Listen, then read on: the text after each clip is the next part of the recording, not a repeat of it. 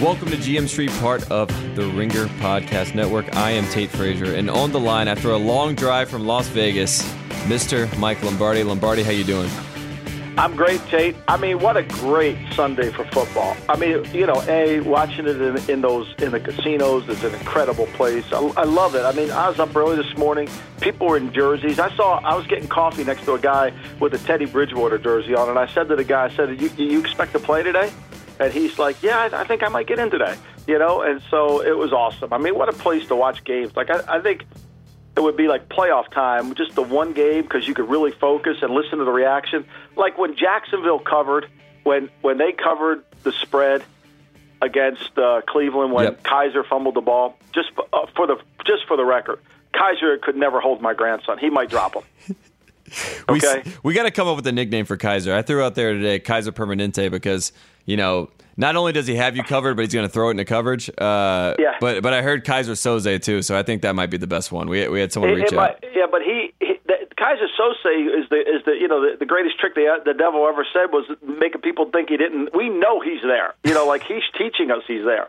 So anyway, so when he fumbles and Jacksonville has this miraculous cover, which I didn't think they would do. I thought they would win. I didn't think they would cover. Mm-hmm. The place went berserk. It was great. Absolutely. And I will say this, Case Keenum to that Teddy Bridgewater fan that you saw, he said, "Not so fast." Congrats to Case Keenum. I can't believe it. He's putting up performances week to week. He got his revenge on the Rams today. I just want to give him his due because we said this week leading up on the Saturday sit-down that we thought we'd see Teddy Bridgewater because he would struggle a little bit, and he stepped up and made plays. They really did, and they stepped up as a team. I mean, they're really well. I mean, the first drive, Rams went right down the field, and that was the last. Rams made some mistakes. I think it's a good game for the Rams. They kind of got a feel for what it's going to be like in a playoff from the crowd noise, from the way the game goes with the adjustments. I mean, Rams had a good game plan to start out with, and then Zimmer, who's a really good adjustment coach, he came back, changed the adjustments, he did some things, and then the Rams made their changes. It was that was a really well played, that was a good game to watch. It was close at 7-7 at the half, and, you know, the Vikings kind of ran away with it in the fourth quarter, but it was a really good game to watch. But not as good, Tate Frazier, not as good as my man, the Clapper. I enjoyed every inch of this Eagle victory tonight. So let's talk about it. So it's Sunday Night Football. We got the NFC East showdown here. We got the Cowboys, we got the Eagles. Everyone wants to see if the Eagles are a legitimate team. People still had their doubts. Some people wanted to see if this Eagles really was the class of the NFC. And they go into Dallas, and they just smack them in the mouth. Jason Garrett has really no answer except for to clap as we have... he has no answer ever. We've been making fun of it. He has to coach a Pro Bowl team. This is a requirement. If Jason Garrett must have a complete team, and it's got to be a Pro Bowl team or else he's not coaching. Like, at some point... like. Okay, the Eagles lose their left tackle. The Eagles lose their starting linebacker. Everybody loses players, and they find a way to win. I mean, the Vikings, for example, lose Sam Bradford, lose Dalvin Cook, find ways to win. Harrison Smith misses games. Everybody loses a guy except for Dallas. When he loses a guy, the whole thing falls apart. I mean, it's like at some point, when are we going to sit there and say, you can't coach a Pro Bowl team, Jason? You're going to have to show you can coach. And we saw Dak Prescott. I mean, he obviously had a tough night. He was 18 for 31. He had 3 picks tonight.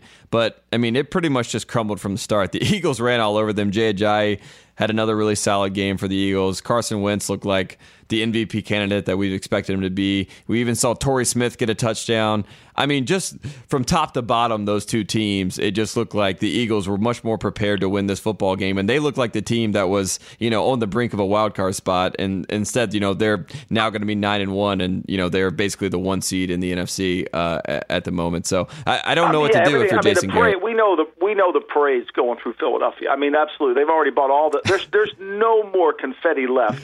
I mean, Angelo Cataldi from WIP, the morning show in WIP, he's already bought all the confetti in town. So there's no more. Nobody needs to buy it. He's got the parade organized. But how about this, Tate Frazier? They get outscored. The Cowboys get outscored 30-0 in the second half. Like, at some point, if you're only going to clap, like, what are you going to do? They had played really good defense. They played 30 minutes as best they could. The first drive, the Eagles went down the field. But at some point, you got to say, okay, we're not getting open. We can't separate. Our skill players, I don't care what anybody tells me, the Dallas skill players are not nearly as good as everybody thinks they are. They are not great. So you got to use some scheme and get some ways to get them open, and they still can't do it. What do you think happens with Jerry Jones this week? Does he call Jason Garrett and say, "What's going on here, Jason? Let's figure this thing out," or does he just completely ignore him? I mean, I think if he's paying attention, Jason's declared who he is. Mm-hmm. I mean, Jason has showed him who he is. That unless he has an all-star team and unless he has all his coordinators in line, that basically he is a clapping coach. That's what he does. Like, there's no Springsteen song that's going to bail him out of this one. I don't think so. It was a really tough day if you're a Cowboys fan. I don't think they really have an answer at this point. Obviously, the NFC is getting packed and packing. If the Falcons somehow sneak a win out tomorrow night on Monday Night Football, then that wild card race really gets interesting. So that was a tough loss for the Cowboys. I hope the Clapper has like a secondary job or a second occupation. Thursday night after Turkey, we have him Thursday night. You know, they're going to be. He's playing the Chargers. I think that, you know, we get to see him clap the whole time. I mean, what would Thanksgiving be without a good clap? I can't wait. Hopefully he's just, you know, eating pie and clapping on the sideline, because that's pretty much all he's doing at this point. It's just clapping and smiling, and he doesn't seem affected by anything, Lombardi, which really stresses me out. No, it really doesn't. It doesn't seem to be. I mean, he just got smoked. I mean, look, I think the Eagles are good. Don't get me wrong. I think Carson Wentz is the MVP of the league. I think he's done a really good job, and I think their defense is really, really good. And I've said that, but to me, the game should not be. You're going to get smoked 30-0 when the Eagles don't even have a kicker. Their kicker gets hurt. They don't even have a kicker for the second half. Like, that to me is something's going wrong. But, I mean, Cowboy fans, you're living with it. I mean, this is what you have. I mean, could you imagine if Belichick were coaching that team? Yeah, I think they'd move some parts around. I think we would see less of Terrence Williams. You know, Terrence Williams had some bad. I don't know. I feel like one game a year we get Terrence Williams playing at a premium, and then he just completely drops off, and that was what it was today. A lot of tip balls, and obviously Jalen Smith, you know, God love him, God love his story, but, you know, he's still having struggles at that middle linebacker position. Well, I just wonder, my question is, what is Jason watching? Like, what is he watching? Like, at some point, what is he watching? Like, at some point, hey, here's what we need to do. We need to try this. We need to do that. Like, why not try something? You know, but they just see, the thing is, here's the thing with people have to understand about Dallas. It's always the players' fault. They're never good enough on players, so it's going to be their fault. And if it's always going to be that way, you're never going to win, because you're never always going to have better players than the other team. Well, at some point, you got to figure out a solution without blaming the players. And unfortunately, in Dallas, they blame the players because we're just not good enough there, and they're just going to figure it out. I mean, you give up 37 to Philly, and you went in at halftime, you're up 9, and you gave up 30 points in the second half, playing home. Not good. And you talk about excuses, and we talk about a team that, you know, saw their rookie running back. We're going to talk about the Vikings now. Obviously, you know, you lose Dalvin Cook, you lose Sam Bradford. You got this guy Case Keenum that you throw in there. You're 2-2. Last year, you started out the season 5-0 and ended up finishing 8-8. So you've had the demons of losing players and having to deal with the consequences of that. But besides that, Mike Zimmer coaches this Vikings team. I mean, they let the Rams come out in this game. They go 75 yards in 4 minutes, score a touchdown, go up 7-0, and it looks like one of those games where, oh, it's the Rams on the road. These guys have it all figured out. But Mike Zimmer makes the adjustments. He does the coaching that you would like to see, that we'd love to see from the Clapper himself. And the Vikings completely turned this game around. And after the game, Kyle Rudolph's talking about playing in Minnesota for the Super Bowl, you know, because they're hosting the Super Bowl this season. So that's an example of a team, you know, dealing with the adversity and being able to figure it out. And, you know, what do you have to say for the Vikings? Because they look like a legitimate contender at this point. Well, look, I mean, he goes into the game. I mean, Zimmer works backwards, which is the way most great coaches work. The way I lose to the Rams if Gurley gets going. The way I lose to the Rams is if Goff completes a deep pass. So now when you look at the stat sheet, you say, okay, did we accomplish that? Yeah, you sure did. Gurley's longest run was 8 yards. He averaged 2.5 a carry, okay? Goff, who's throwing mad bombs down the field, except when you limit those play actions, they played every one of McVay's great play actions where he wads it up, he handles it. They played every one perfectly. The longest pass play was 23 yards. So they did a really good job. It didn't matter that Robert Woods had 8 catches for 81 yards. They limited it. They said no big plays to Sammy Watkins. His longest play was 15 yards, and they worked backwards. And then they managed the game. They didn't lose the game. They didn't make mistakes. They didn't turn the ball over. Look, Goff didn't make mistakes. He didn't turn it over. They fumbled on the one going in. But for the most part, the Vikings played better than the Rams, and they understood what they had to do to win the game. And that's why, to me, that's what you need to do in the playoffs. And that's what never happens in Dallas. And I will say this, I mean, you talk about a guy going out of the game, Xavier Rhodes, who I believe is, you know, the best player on the secondary for the Vikings. He goes out of the game in the second quarter, and they just plug in Mackenzie Alexander. Terrence Newman moves into the slot. and they just deal with it. You know, the defense stays at the same level despite losing one of their best players. And we talk about, you know, it's a player-driven league at some level, especially in Dallas with the Clapper. But I don't know. The Vikings figured out a way to win without those guys, and it's impressive. It makes you really believe. And they figured out how to win, and they figured out how to get off the field on third down. The Rams are one of the best third-down teams in football. Mm-hmm. They only converted 3 third downs in the game. I mean, that was making the first half maddening when you're watching the Cowboy game. I mean, Carson Wentz was bad on third down in the first half, and you didn't take advantage of it. You know, that game at halftime, if you force the Eagles to 5 3 and outs or punting like they did, you should be able to put some points on the board. No, couldn't do it. But Minnesota, I think that's why Minnesota, to me, is impressive. They're mentally tough. They're hard to play. The crowd noise is good, and their defensive line just finds a way, and they adjust. They don't panic. They just adjusted their way out of the game. And let's talk about another NFC team that made some big adjustments today, and let's go to the NFC South. The New Orleans Saints, we talked about this game on the Saturday sit-down, a game to watch. It wasn't one of our picks, but it was just a game to watch. New Orleans gets down early in this game. The Redskins look like a real a team that, you know, we expect to see it in playoffs. They're playing at that level with Kirk Cousins and those guys. And Chris Thompson gets hurt, obviously. But we see a lot of Samaje Perine. And I don't know, everything looked like it was rolling in the right way. They get up 2 touchdowns. But the Saints just don't go away at home in the Dome. They come back. They make a run. Obviously, Drew Brees is, you know, looking like himself, you know, playing like himself. And they make this great comeback, and New Orleans steals one basically in a game that they should have lost. Yeah, I mean, look. We know this about the Redskins. The Redskins' 2-minute defense is not very good. Mm-hmm. And the Redskins had, you know, the Redskins are sitting there with 3 minutes to go in, with 5:58 to go in the game. The Redskins are up by 31-16. The Saints get the ball. They come back down the field. They have 3 timeouts. They force the timeouts, and they get the 2-point conversion. I mean, Alvin Kamara, to me, Tate Frazier, he's got to be the Rookie of the Year, right? Yep, absolutely. I mean, is anybody playing better than him? I don't know, but I know that catch. He had this little out route, and he fumbles the ball into a touchdown. And when that stuff like that happens, it's sort of destiny. You know, it just feels like it's all going to work out this season for the Saints, and things are just bouncing the right way for whatever reason. Yeah, I mean, look, the Redskins, and then they get an overtime, and the Redskins give up 51 yards rushing on 2 plays and lose the game. The Redskins are one of those teams where they really are better than their record, but this is their record. They can't win close games, and they never fix the problems that from one week to the next. They just never fix them. They never address their 2-minute problem. And, you know, they can blame Kirk Cousins all they want. I thought Kirk Cousins played as good as he did. I mean, Kirk Cousins was really good in this game. He made some tough throws. He got the shit kicked out of him, and he hung in there. I thought he was really impressive. Yeah, Kirk Cousins, 22 for 32, 322 yards, 3 touchdowns today. I will say this, the New Orleans Saints, if there's one thing that I never thought I would say, the best 1-2 running back combo in the NFL. I mean, you know, obviously when they had the Deuce McAllister, Reggie Bush, that's what everyone thought that would be. But it's really come full circle. Now it's Mark Ingram and Alvin Kamara, because both those guys they're legitimate. They have a running game, and it's not just a one-trick pony with Drew Brees throwing the ball down the field. Yeah, and Jay Ajayi, you're going to get Philly fans are going to get mad at you because now they're going to think Jay Ajayi, and you're going to be in the same boat I'm in with the Philly fans. LeGarrette Blount and Jay Ajayi is the best 1-2 punch you could have, and then Corey Clement. So they got a 1-2-3 punch. So you better be careful now. I'm sorry, and, you know, Philly the Eagles fans got that parade. All right, but I agree. I think that this, and what I was a little bit worried about watching this Redskins Saints game. I was thinking maybe Brees can't lead him back. Maybe he doesn't have it. You know, he underthrew the first interception really badly.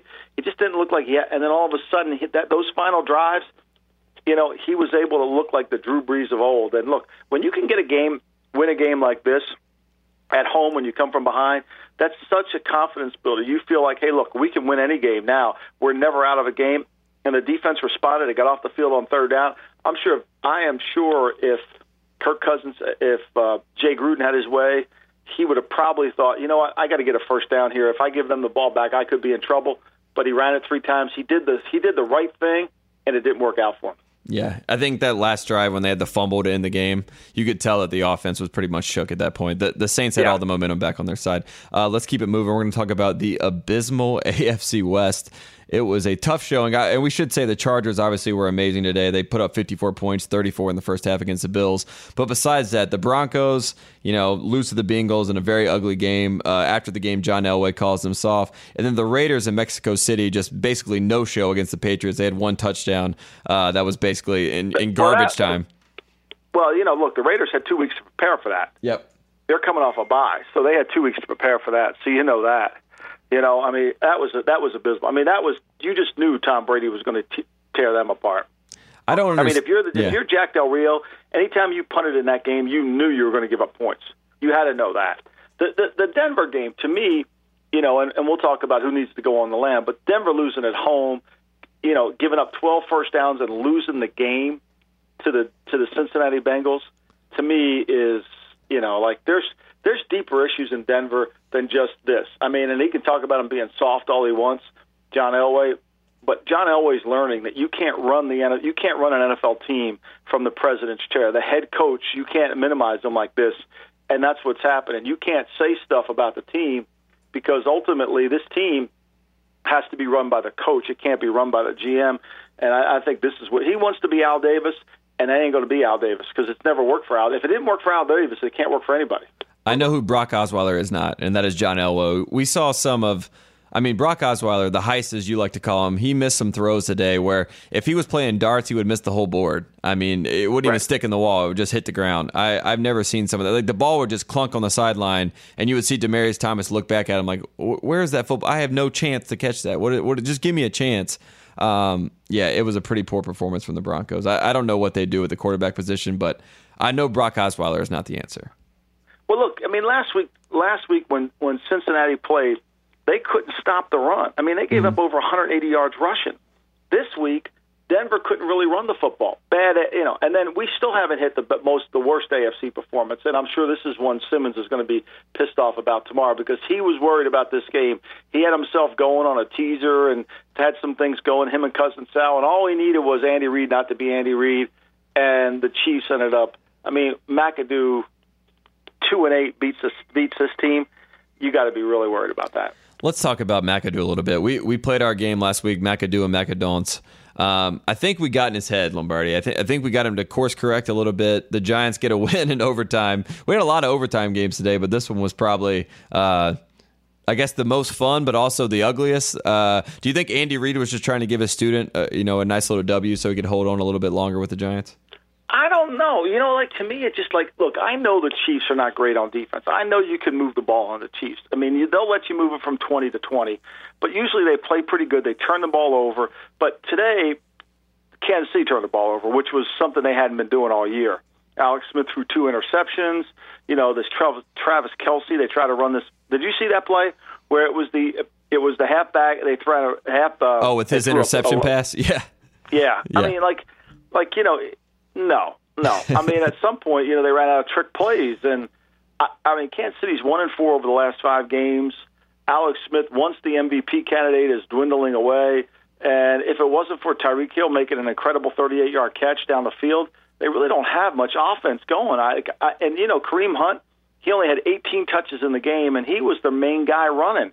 And, look, finally the Giants play well. Give them credit. McAdoo kind of got them to play well. I wouldn't say it was spectacular, but they play well, and they got to win, so you got to give them credit for it. But the AFC West, I think first team to 9 wins. Let's talk about the final, the fifth performance of the night that really stuck out to you, and that was the Jacksonville Jaguars.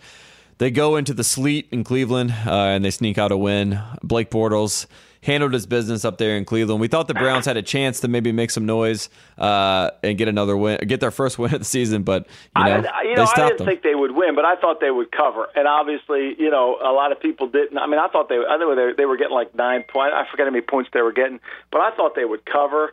You know, I thought it would be a close game. I thought it would be a snow game. I thought that they would struggle to run the ball. I mean, the Browns held him to 3-2 a carry. He had 44 rushes, 3-2 a carry. And Bortles was just plain Bortles. He didn't turn the ball over, had some horrible throws. But, you know, the Browns can't do anything offensively. I mean, he got sacked 5 times, turned the ball over. I mean, they gave the game away. And, you know, this is the way Jacksonville wins games. I mean, they give a game. And I think what we're going to see is we could see 2 teams from the north. Tennessee beating Baltimore a couple weeks ago is a huge win because that'll give them the wild card. So we're going to see either 2 teams from the north or we're going to see 2 teams from the south. We could see both those teams as wild cards, and neither of them are very good.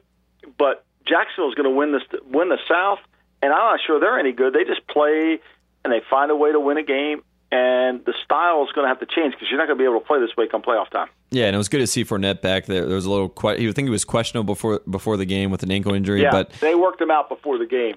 He looked like himself. He made some big plays for him, so that's always good for the Jaguars. Let's go to one of our favorite segments, and that is Guess the Narratives for the Week. When you're looking ahead at the landscape before we head into Week 12 and obviously the Thanksgiving games, what's the biggest thing that you're looking forward to for the media to dissect, Lombardi? Oh, I think the narrative this week is who's in the playoffs and who isn't. I think we're in a league where, there's so many teams you can eliminate. I mean, the Broncos are 3-7 now. They're gone. The Bills are 5-5. Are they gone? I mean, we didn't even talk about the great Miami Dolphins. I mean, we saw Jay Cutler go down with he went down with another concussion today, and they brought in Matt Moore, yep. And Matt Moore was really good. They kind of let him back. I thought they were actually going to come back and win that game, and they didn't do it. Tampa, Ryan Fitzpatrick played well, but like they're both 4-6, two 4-6 teams. The Texans are 4-6. I think what you're seeing is, I think this week's narrative will be about the playoffs, and I think the other conversation is going to be the Patriots and the Steelers are the two best teams in the AFC. They play, I think, in the last week 15 of the season in Heinz Field in Pittsburgh. I think that game should determine home field advantage throughout the playoffs, and I think that'll be the narrative. Those two things for me. How about you? I think my big thing is Jack Del Rio. It's going to be Rio. You thought it was going to be Rio Grande, but it's going to be Rio Pequeno. I think he's going to be the guy to get knocked out. I think he's going to be on the hottest seat because these Raider fans expecting something more from this team. And I don't know. It looks like he's lost a team. To go to Mexico City off a bye week, to have Derek Carr healthy playing quarterback, to have all these talents on the outside with Crabtree and Cooper, to have Marshall. I mean, all these things that were supposed to happen this year and to make a run at the Super Bowl, none of it has gone right. And at this point, I feel like the people are going to start calling for him to have some answers. And I don't know. I think we're going to see a lot of Jack Del Rio, what's going on here with the Raiders. I mean, they gave up 420. The Patriots had 420 yards in 27 minutes. And they went no huddle, which is classic. It was like the Raiders weren't even ready for it. Like any time the Patriots play a team with a great defensive rusher, they're going to go no huddle, especially in the altitude where they know they can gain an advantage. They practiced out there all week, and they tired them out. I mean, the Raiders were tired in the first series of the game. They just went right down the field. And, their red zone efficiency, again, wasn't great for the Patriots. I mean, Stephen Gostkowski had to kick a 62-yard field goal at the end of the half, but it was classic Raiders. I mean, classic Patriots. They get a field goal at the end of the half, and they get a touchdown to start the second half, and they just open the game up. I mean, the Patriots look like they're back in rhythm, and the Raiders, I agree with you. I think Del Rio, I think he's a little bit like the Clapper. Like, at some point, somebody's going to ask, like, what does he bring to the table? He's going to have to change it because his offense isn't very good right now, and his defense is terrible. And we usually save this segment for Tuesday, or our Tuesday/Wednesday show where we do Not For Nothing and you insult people a little bit. But we have some people to insult tonight. And first up, we have the Buffalo Bills and Sean McDermott, a team that we've given a lot of praise to throughout the run of GM Street this season. But they look like a totally different team, and their quarterback, Nathan Peterman, I don't know why that decision was made to bench Tyrod Taylor. I mean, obviously he had been struggling, but Peterman comes in, throws 5 interceptions. I mean, he at one point, I think he had 4 interceptions and 5 completions. It was a tough day for the Buffalo Bills. And what do we say for Sean McDermott and that team? I think everything McDermott's done, I've been real positive. I think it's one of the dumbest things he could have done. He was going out and playing a defensive front that he was going to have a hard time blocking. His quarterback, Tyrod Taylor, wasn't great, but the one thing Tyrod did was protect the football. And the formula for Buffalo to win games is simple. We're going to create turnovers. We're going to play on a short field. We're going to run the ball. I think what Buffalo doesn't really have, they need a better offensive system. I mean, they're trying to run the Denver thing. Rick Dennison's the offensive coordinator, but it's really they need more of a passing game, and Peterman wasn't very good. I think it was a horrible decision to play him in a game on the road in San Diego, in Los Angeles against a really good front, and now you've destroyed it. Now they can't put the kid back on the field. I mean, they might as well just cut him. I mean, it's hard to get them back on the field. They're not going to cut them, but it's hard to get them back on the field. You got to go back to Taylor. You're 5-5, and you got to restart your season again. I thought it was a horrible decision. That's why I thought the Chargers were really the team to play this week, and that's what we talked about on the Saturday sit-down. I thought it was a really good because it just didn't match up well. They needed to be able to control the ball, run the ball, which they could have done, but they got so far behind it was ridiculous. And now the Chargers at 4-6 are sitting there like saying, hey, man, we could be something. They go in and beat the Clapper this week. They could be right in it. Absolutely. And I will say this about Tyrod. I mean, as you know, if you were sitting in the chair in the front office, you know, this decision is made by McDermott to bench Tyrod Taylor. What does that do to the psyche of the team? Because he comes in and he turns the offense around a little bit. They started putting on, you know, they had some garbage time touchdowns. He seemed to be playing within himself and looked like the guy that, you know, had led them to the 5 wins to start the season. You know, what is the transition now to go back to him and say, okay, you now are our guy again? I mean, I think that just adds some weird stuff. I mean, I saw McDermott, you know, slapping high fives with Taylor after he scored a touchdown, and you know, everything seems hunky dory. But is that a weird situation with the team where they're like, you know, this was our guy, and then you said it wasn't our guy, but now we got to go back to them? I think what you got, if you're Sean McDermott, you got to walk in the team meeting on Monday and say, "Look, fellas, I blew it. It's not on Nate Peterman. It's not on him. It's on me. I made the wrong decision. We're going to go back to Tyrod Taylor. We're going to play football the way we are. I'll take full responsibility for giving up the points. We gave away a game. It's on me. I learned something. We're going to go back. We're going to focus on our opponent. We're going to work on the things that we do, the Buffalo Bill way." And I think he'll gain a lot of credit. Look, the one thing players want when you blow it, you admit your mistake. And when you blow it, you got to admit your own, because then they trust you more. And I think that's what he has to do. Absolutely. And let's talk about another team that needs some insulting, and that is the Washington professional football team. Jay Gruden goes in and gets a big lead in New Orleans today. Looked like a chance for them to steal one on the road, but they all fell apart. Did you think it was going to cut? You knew they were going to lose it, didn't you? When they got up by 14, and you know, it was in that danger zone. They're up by 15. Oh, up by 15, yes. And then they were in that weird danger zone where I think it was, 31-17 or something like that. I don't remember what it was, 31, whatever. But regardless, they were up by 15. Yeah, and then, you know, I mean, like, but they're such a weird team. Like, I have no idea. Like, you know, we have them Thursday night. We have Thanksgiving. We got the McAdoo's versus Jay Gruden. We got them for Thanksgiving night. That's our Thanksgiving night meal. That's going to be good. I wonder what they're going to McAdoo. This will be good. I just think the Redskins, there's no attention to detail with their team. They don't cross the T's. They don't dot the I's. And they lose games that they shouldn't lose. They're a little bit like the Cowboys, although their offense, I mean, you can say whatever you want about Jay Gruden. Kirk Cousins, they move the ball effectively, but you really got to worry about. They just can't nail it down. They just don't know how to finish games. They're truly a 55-minute team. It's weird too. It almost feels like they're in a better position when they're down late in a game than it is when they're ahead. It seems like they're going to blow it if they have a lead and a team's driving on them with 2 minutes left in the game. But if they had a lead, they maybe can figure it out. But for whatever reason, they seem to always be on the wrong end of things, just like our Los Angeles Chargers, until today when they got a big win. All right, we're going to take a quick break here to get a word from our sponsor, and we will be back to hand out Week 11 awards. Quick break to get a word from our sponsor, Hotel Tonight, an awesome app for finding and booking great deals at great hotels. The holidays are coming up, and you know what that means. Lots of family time. But with the Hotel Tonight app, you can have the best of both worlds. Visit your family and stay in a sweet hotel. No crashing on an air mattress in your old bedroom that your parents turned into a gym. You don't even have to wait until your family starts to drive you crazy. You can actually book a room up to 7 days in advance everywhere, and up to 100 days in advance in certain major cities, which means you can lock down your holiday plans before you head home. Or wait until the last minute if that's more your speed and make a break for it when Uncle Tony starts talking politics. My God. Please avoid that, folks. Whether you need a room for tonight, the holidays, or beyond, you definitely want to download the Hotel Tonight app, because while home is where the heart is, hotel is where the hot tub, room service, and other amenities are. So this year, pull out the pull-out couch and get a room with Hotel Tonight. All right, Lombardi, Week 11 awards to give out. First up, time to go on the lam. Who needs to go on the lam this week?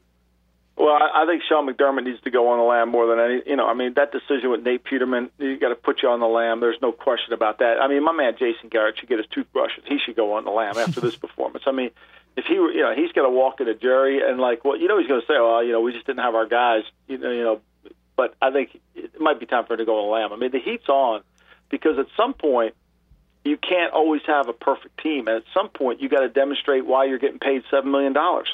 At some point, you got to do it. And it's just not always on the players. I think it's going to be a lot like the actual clap-on lights. You know, they were in fashion for a little while. It was cool. It was easy. It was convenient. You know, it made sense. It all worked out. You would put in all this work, and now you could just clap your hands on and get the lights. But eventually things die out, and trends and fads die out. And I don't know. It looks like the clapper may die out. I don't know. Maybe Chris Christie's got some advice to give Jerry out there at the game. I mean, you know, Christie's an amazing. He's the governor of the state of New Jersey, and he roots for the Cowboys, and he's in the box when they're playing the Eagles. Like, I'm telling you what, this guy's like, he has no touch of reality, none. Well, we call that bandwagon fan, right? Oh, absolutely. Yeah, no doubt. No doubt. All right, next up, we got the Fred Palermo Award for the best game plan this week, and that's going to go to our boy Mike Zimmer, right, with the Vikings? Yeah, I thought he was good. You know, I mean, what he did to the Rams, the high-profile offense, what he was doing, I thought his game plan was outstanding. He didn't panic. His team played well. They adjusted. They rushed. You know, he put Griffin over on the right tackle. Haverstein got some pressure back over on him. I think he did a nice job. He made Goff play faster, which Goff didn't play as well. You know, didn't give him any big – I tell you about Goff, though. I was impressed with Goff's toughness today. He took some huge hits. He took a hit from Anthony – he took the exact same hit that Anthony Barr put on Aaron Rodgers that took him out. They did throw the flag, but, I mean, he took the exact same hit, and he got right back up and kept playing. So that really stood out to me. Yeah, I mean, and the announcers kept saying he felt like he would look like he – I think there was something – he might be hurt. There was a little bit like his shoulder was bothering him. But, I give him credit. I mean – the Saints, I mean, Fred would be proud. They utilized their system really well, and they ran it. I thought it was a pretty impressive win. I'd watch out for that collarbone because he got drove into the ground the exact same way that Rodgers did when he broke his collarbone. And it was bothering him, too, Tate Frazier. It was bothering him. Yep. Next up, we got the KGB Award. Who's that this week? I think we're going to put that on the Kansas City Chiefs. They go into New York Giants, play a 1-8 team, and they come out of it. You know, they're sitting there, and they get put on the You know, you got to say to yourself, hey, this was one of those. This is a trap game. This is one of those things that Parcells used to talk about all the time. Don't take the cheese. Don't bite on it. Right? You can't do this. You got to be able to think your way through it. And unfortunately, the Chiefs didn't. All the praise, you know, I talked about Matt Nagy on Twitter about him and how people are thinking about him being head coach. I think all that praise, and then they come in and lay the huge egg on a team. And then next week, you know, they've got to get ready for their game. You know, now they're 6-4, right? And so now they play Buffalo at home, be a hard game for them, even though Buffalo, you know. So to me, I think they got to be really disappointed in that performance. I'm going to call it the return of the McAdoo. He did it. The return of them. We did it. We're helping them. We're going to have McAdoo's and McAdones every week from now on. And I told you, since we have to enjoy them now that we have them. What do you think about his sunglasses, his Nike sunglasses? Love it. I think he's a trendsetter. I think the hair slicked back, the Wayfarer's on. I mean, I think Don Henley wrote a song about him, actually. I think McAdoo dresses like an MLB, you know, manager or like a pitching coach or something. But luckily for us, he doesn't have any garb from the veterans thing, did he? He doesn't have any. Never wore any of that, right? No, he keeps it classy. Keeps it straight. He keeps his own outfit. He doesn't let the trend set him. You know, he picks his own outfits. I appreciate it, Ben McAdoo. I'm on your side. Next up, we got Can't Tell My Courage From My Desperation. Who's that this week? You know, I think it's got to be Baltimore. I mean, look, Baltimore shut out Green Bay. And, you know, I feel bad for Green Bay fans because they finally now know what life's like without a quarterback. I mean, all the Browns fans, you know, all the teams that haven't had a quarterback for so long and have had to struggle through some shitty years. You know, the Packers have gone from Favre to Rodgers. They've enjoyed this, and now – you know, Brett Hundley doesn't look anything like he's got a chance to be a legitimate NFL starting quarterback, turns the ball over. But Flacco on the other side, I thought Flacco was a disaster. I mean, like, they won that game, and I thought Flacco was horrible, but they just kept playing. And thank God they were playing a team that was going to turn the ball over as much as they did, and they shut out the Packers. And, you know, I give them credit for being courageous, but, I mean, Flacco, it was hard to watch. Flacco in the game. He threw for 183 yards. He took sacks he shouldn't have taken. But, you know, they won the game, so I'm going to give them a courageous award. But I'm not sure they're just not desperate. I mean, they're a team. They get in the playoffs. I just don't see how they could get anywhere with the way their offense plays right now. Absolutely, but I will say this. Brett Hundley is very, very, very lucky that Nathan Peterman had the day that he had because Brett Hundley was bad, and he got blown up a few times by that Ravens defense. He got sacked 6 times, Tate Frazier. He's getting the shit kicked out of him. He not only threw 3 interceptions, he fumbled the ball. I mean, look, you can't get any worse. You can't play any worse than he played. They had 4 fumbles in the game. They lost 2 of them, but they had 4 fumbles in the game. I mean, it's ridiculous. And Mike McCarthy, after the game, when they asked him about the situation with Hundley, he said, "That's our quarterback." I don't think we can call him a quarterback. He's just a guy that lines up out there. I don't think. Yeah, no, the poor guy's got no choice. I mean, they have no choice. I mean, this is life. This is life without a quarterback. I mean, this is what you're going to find out. And finally, we have, if you don't know, now you know. I think it's the Patriots and the Steelers. I think one thing about this week, you know, before Thanksgiving, and this to me, this is a really good weekend of football. I thought it was great. I think the two best teams in the AFC are New England, and I think it's Pittsburgh. I think that's pretty obvious. And, you know, in the NFC, I think it's Philadelphia. I think, obviously, the Vikings are a good team. The New Orleans Saints are a good team. There's a little bit more balance over there. The Eagles are the best team. But I think the AFC, it's really a two-team race. It's a 1-2 seed, whoever gets that. And I think everybody else is just really going to have a hard time figuring out. So that, to me, is now you know that. And there's so many teams. Like the Miami Dolphins, now we know they're no good. We've always thought they were no good when they were 4-4, and they were lucky to be 4-4. Now they're no good. And we do know this, too. That bolo tie is swinging, and Phil Rivers is coming. I'd watch out. Here we come, man. If I was the Chiefs, coming, y'all, I'd be worried. Yeah. If you're the clapper, you better be worried. Look, I'm going to tell you what. They're going to rush. Look, if Smith doesn't come back and play left tackle with these two ends coming up the field, mm-hmm. You know, they're going to cause problems. See, because Dallas has no explosive players. I mean, even though they gained yards running the ball, they couldn't make any plays in the passing game. You know, at some point, you got to be able to throw the football. This is, to me, we're in November now. Okay, so when you get in November, there's two things that have to happen. The opponent's going to know what you're going to do, and you've got to be able to execute it. And you got to be able to stop the opponent from doing what they want to do. Those are the two things that make teams in November successful. And right now, Dallas can't do it. Obviously, New England and Pittsburgh can. There's a few teams in the NFC, Philly certainly being one of them. But to me, that's the biggest issue. November football is about doing what you have to do when the other team knows you're going to do it. And we got Monday Night Football tomorrow night, two teams that are looking to make a wild card push. Obviously, the Seahawks right now as it stands are, you know, the other wild card team in the NFC with the Panthers. They're at 6-3 at the moment. We got the Falcons who are at 5-4. This is a pretty big game for wild card implications tomorrow night. What should we look for in that game between those two?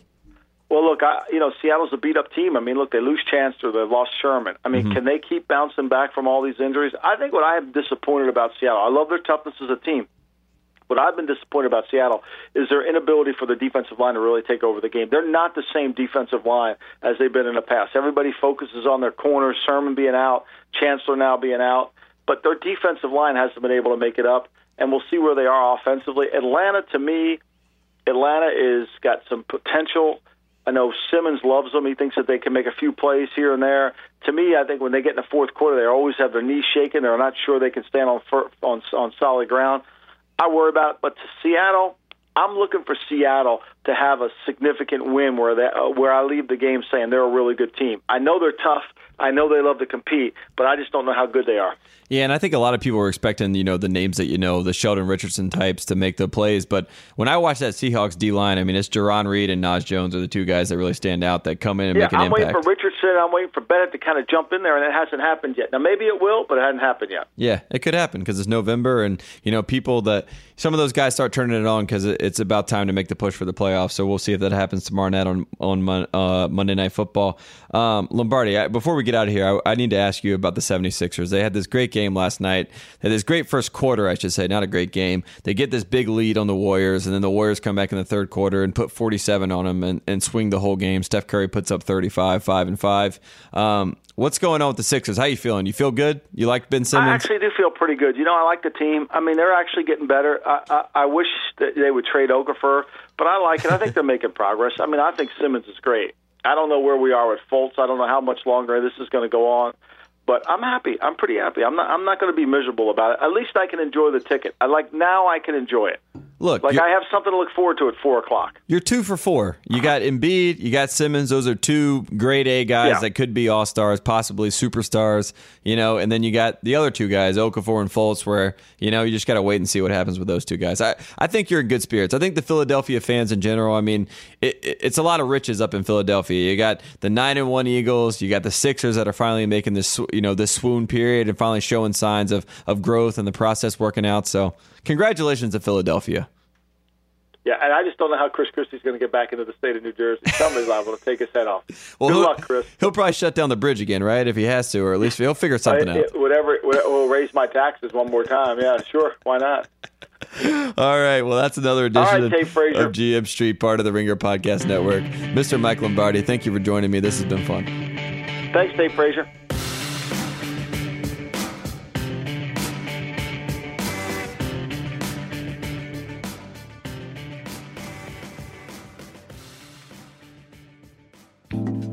Thanks again to Hotel Tonight, an awesome app for finding and booking great deals at great hotels. No crashing on an air mattress in your childhood bedroom this year. Instead, lock down your holiday plans with Hotel Tonight. Book a room up to 7 days in advance everywhere and up to 100 days in advance in certain major cities, or wait until the last minute if that's more your speed. You can make a break for it when Uncle Tony starts talking politics. I do not have an Uncle Tony. Whether you need a room for tonight, the holidays, or beyond, you definitely want to download the Hotel Tonight app now.